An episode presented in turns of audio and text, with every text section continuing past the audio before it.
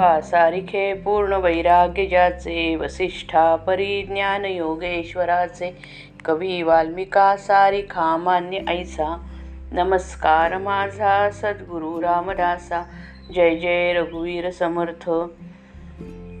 दशक नववा समास सहावा गुण रूप निरूपण।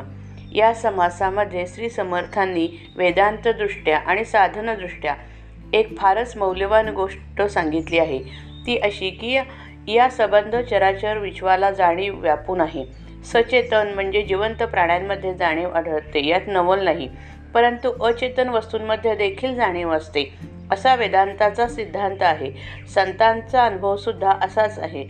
किंबहुना विश्वास सगळीकडे व्यापून असणाऱ्या जाणीवेची संवेदना अनुभव असेल असे सूक्ष्म मन तयार करणे हाच परमार्थ साधनेचा प्राण आहे. ज्ञानी पुरुष सांगतात की हे सारे विश्व नामरूपांनी भरलेले आहे.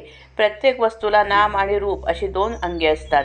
रूप म्हणजे वस्तूंचे बहिरंग ते पंचभूतांचे विणलेले असून स्थूल असते. नाम म्हणजे वस्तूचे अंतरंग ते जाणीवमय व सूक्ष्म असून शक्तिमान असते.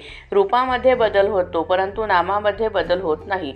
अचेतन वस्तूंमध्ये जाणीव सुप्त अवस्थेमध्ये असते. सचेतन वस्तूंमध्ये जाणीव जिवंतपणे अनुभवास येते.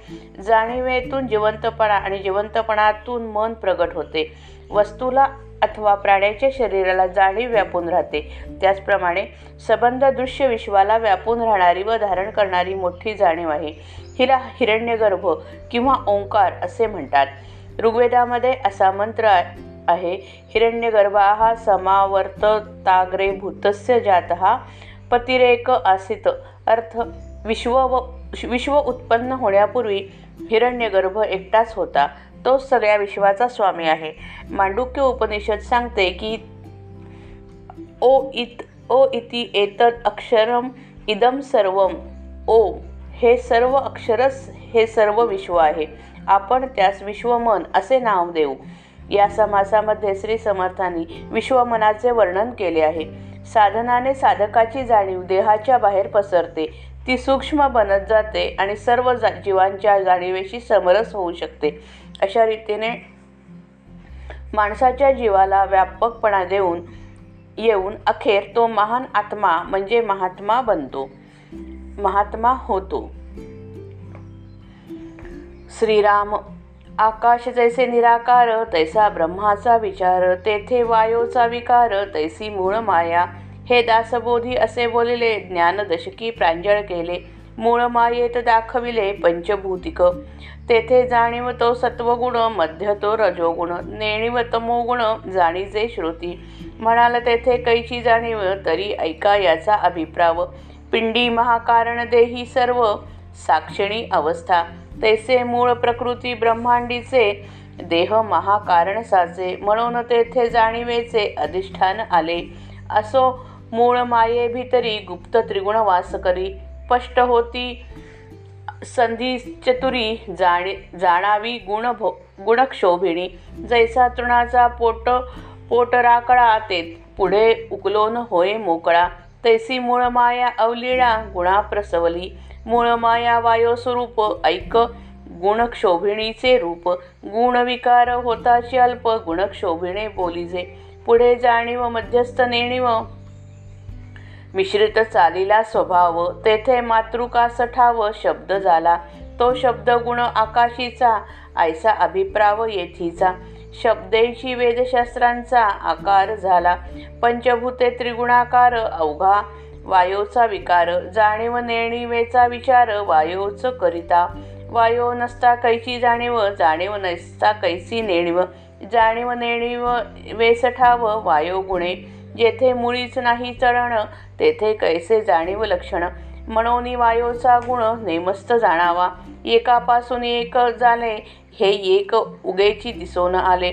स्वरूप मुळीच भासले त्रिगुणभूतांचे. ऐसा हा मुळींचा कर्दमू पुढे स्पष्टतेचाच अनुक्रमू. सांगता एकापासून एक उगमू हेही खरे. वायोचा कर्दम बोलिला तयापासून अग्नी झाला तोही पाहता देखिला कर्दमूची अग्नीपासून झालेत आप तेही कर्दम स्वरूप. आपापासून पृथ्वीचे रूप तेही कर्दम रूपी.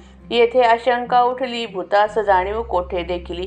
तरी भूतात ही जाणीव ऐकली. भूतात जाणीव ही ऐकली नाही वार्ता. जाणीव म्हणजे जाणते चळण ते तेची वायोचे लक्षण वायो अंगी सकळ गुण मागा निरोपिले. सचेतनात जाणीव इंद्रिया इंद्रिय गोचर होते तर अचेतनात ती इंद्रियांना दिसत नाही. सचेतन प्राण्यांपैकी माणसामध्ये जाणीवेचे पुष्कळ निर्मळ स्वरूप नजरेस पडते. ब्रह्मस्वरूप आकाशासारखे आहे. आकाशास आकार नाही तसा ब्रह्मास पण आकार नाही. निराकार निराकार आणि निर्विकार आकाशामध्ये वायूची लहर येते. त्याचप्रमाणे निर्विकार परब्रह्मामध्ये मूळ माया उदय पावते. दासबोधामध्ये म्हणजे सातव्या दशकामध्ये हे प्रथम सांगितले. नंतर ज्ञानदशकात म्हणजे आठव्या दशकात हे ते अधिक स्पष्ट केले. मूळ माया आपल्या पोटात पंचमहाभूते घेऊन असते हेही तेथे दाखवले. मूळ मायेमध्येच त्रिगुण सुप्त असतात. तेथे जाणीव तो तेथे जाणीव तो सत्वगुण होय. तो ज्ञानमय असतो. थोडी जाणीव व थोडी नेणीव असे मिश्रण ज्यात असते तो मधला रजोगुण होय. रजोगुणात ज्ञान व अज्ञानांचे मिश्रण असते आणि नेणीव तो तमोगुण होय. तमोगुण अज्ञानमय असतो. मूळ मायेमध्ये जाणीव कुठून आली? असे जर विचाराल तर ते समजावून सांगतो. पिंडाचे चार देह असतात. त्यापैकी महाकारण देह हा चौथा. सर्वसाक्षिणी तुर्या अवस्था हे त्या देहाचे लक्षण होय. ब्रह्मांडाचे देखील चार देह आहेत. त्यापैकी मूळ प्रकृती हा महाकारण देह आहे. तो ज्ञानमय असल्याने तेथे शुद्ध जाणीवेचे अधिष्ठान असते. ज्ञान होणे हा जाणीवेचा प्रधान धर्म आहे. जेथे जाणीव असते तेथे ज्ञान जन्मते. जेथे ज्ञान दिसते तेथे जाणीव राहते. जाणीवेला कॉन्शियसनेस म्हणतात. मूळ मायेच्या पोटात सत्व रज तम हे तीन गुण गुप्तपणे वास करतात. गुणमाया प्रगट झाली की या तीन गुणांची साम्यावस्था भंगते. मग ते व्यक्तदशेला येतात. म्हणून गुणक्षोभिणी त्रिगुणांना व्यक्तदशेला व्यक्तदशेला आणणारी संधी आहे असे शाण्यांनी ओळखावे. धान्याचे कणीस प्रथम बंद असते. त्यामध्ये दाणे भरलेले असतात. कणीस पिकले की सगळे उकलते. त्यामधील दाणे मोकळे होतात. त्याचप्रमाणे मूळ माया आरंभी तीन गुणांना पोटात घेऊन असते. पुढे गुणमाया प्रगट होते. मग तिच्यामधून अगदी सहजपणे तीन गुण बाहेर पडतात. ते व्यक्त दिशेला येतात. मूळ माया वायू स्वरूप म्हणजे शक्तिरूप असते. आता गुणक्षोभिणीचे रूप सांगतो. मूळ मायेमध्ये थोडासा गुणांचा विकार आढळला की तिला गुणक्षोभिणी म्हणतात. नंतर तिच्यामध्ये सत्व रज तम यांच्या मिश्रणाने विश्व निर्माण होण्याची क्रिया सहजपणे चालते. त्यामध्ये प्रथम साडेतीन मंत्रांचा ओंकार प्रगट झाला. यासच हिरण्यगर्भ किंवा शब्द ब्रह्म किंवा लोगॉस म्हणतात. संतांचे नाम हेच होय. शब्द हा आकाशाचा गुण आहे. असा यामध्ये गर्भितार्थ आहे. वेद आणि शास्त्रे शब्दांच्या द्वाराच साकार होतात. पाच भूते आणि तीन गुण मिळून आठ होतात. ही अष्ट अष्टधा प्रकृती होय. ही मूळ मायेचाच विकार आहे. तिचेच एक कनिष्ठ रूप आहे. ज्ञान व अज्ञान यांचा विचार करण्याचा प्रसंग मूळ मायेमुळेच येतो. परब्रह्माच्या ठिकाणी केवलपणा असतो ते नुसते असते. ते तेथे जसे अज्ञान नाही तसे ज्ञान देखील नाही. पण मूळ मायेमध्ये मी ब्रह्म आहे अशी ज्ञानरूप जाणीव आहे. तिच्या मागोमाग अज्ञानरूप नेणीव प्रगट होते. जर मूळ माया नसती तर परब्रह्माला स्वतःची ज्ञानरूप जाणीव झाली नसती. जाणीव निर्माण झाली की नंतर नेणीव स्वाभाविकपणे पुढे येते. म्हणून जाणीव व नेणीव किंवा ज्ञान व अज्ञान या जोडीला मूळ मायेखेरीज स्थान नाही. जेथे मुळीच हालचाल नाही तेथे जाणीवेचे अस्तित्व आहे असे म्हणता येत नाही. म्हणून जाणीव हा वायूचा गुण निश्चितपणे समजावा. मूळ मायेला वायू का म्हटले याचा उलगडा येथे होतो. हालचाल होणे ही जाणीवेची खूण आहे. वायूसारखी हालचाल करतो. म्हणून जाणीव जाणीव वायुरूप आहे. परब्रह्मात मूळ माया निर्माण झाली तेव्हा मी ब्रह्म आहे अशी जाणीव निर्माण झाली. ही जाणीव ज्ञानरूप आणि शक्तिमय असते. कोणतीही शक्ती हालचाल केल्या वाचून राहू शकत नाही. म्हणून मूळ मायेतून गुण माया प्रगट होते आणि मग तिच्यामधून त्रिगुणांच्या पायावर सारे दृश्य विश्व आकारते. या दृष्टीने मूळ माया वायुरूप म्हटली जाते. एकापासून एक झाले असे सांगितल्या वाचून विश्व कसे निर्माण झाले हे आपल्याला बोलता येत नाही. खरे म्हणजे तीन गुण आणि पंचभूते दोन्ही मूळ मायेमध्ये एकमेकांमध्ये मिसळलेलीच आहेत. याचा अर्थ असा की आपण देहबुद्धीने विचार करणारी माणसे होत. आपली बुद्धी स्थलकालाच्या मर्यादेत वावरते. आधी आणि नंतर येथे आणि तेथे कारण आणि कार्य या तीन मोजमापांखेरीज आपण घटनांचा विचार करू शकत नाही. केवळ दृश्य घटनांचा विचार करीत असता स्थलकालानिमित्त करीत असता स्थलकालानिमित्त सार्थ ठरतात.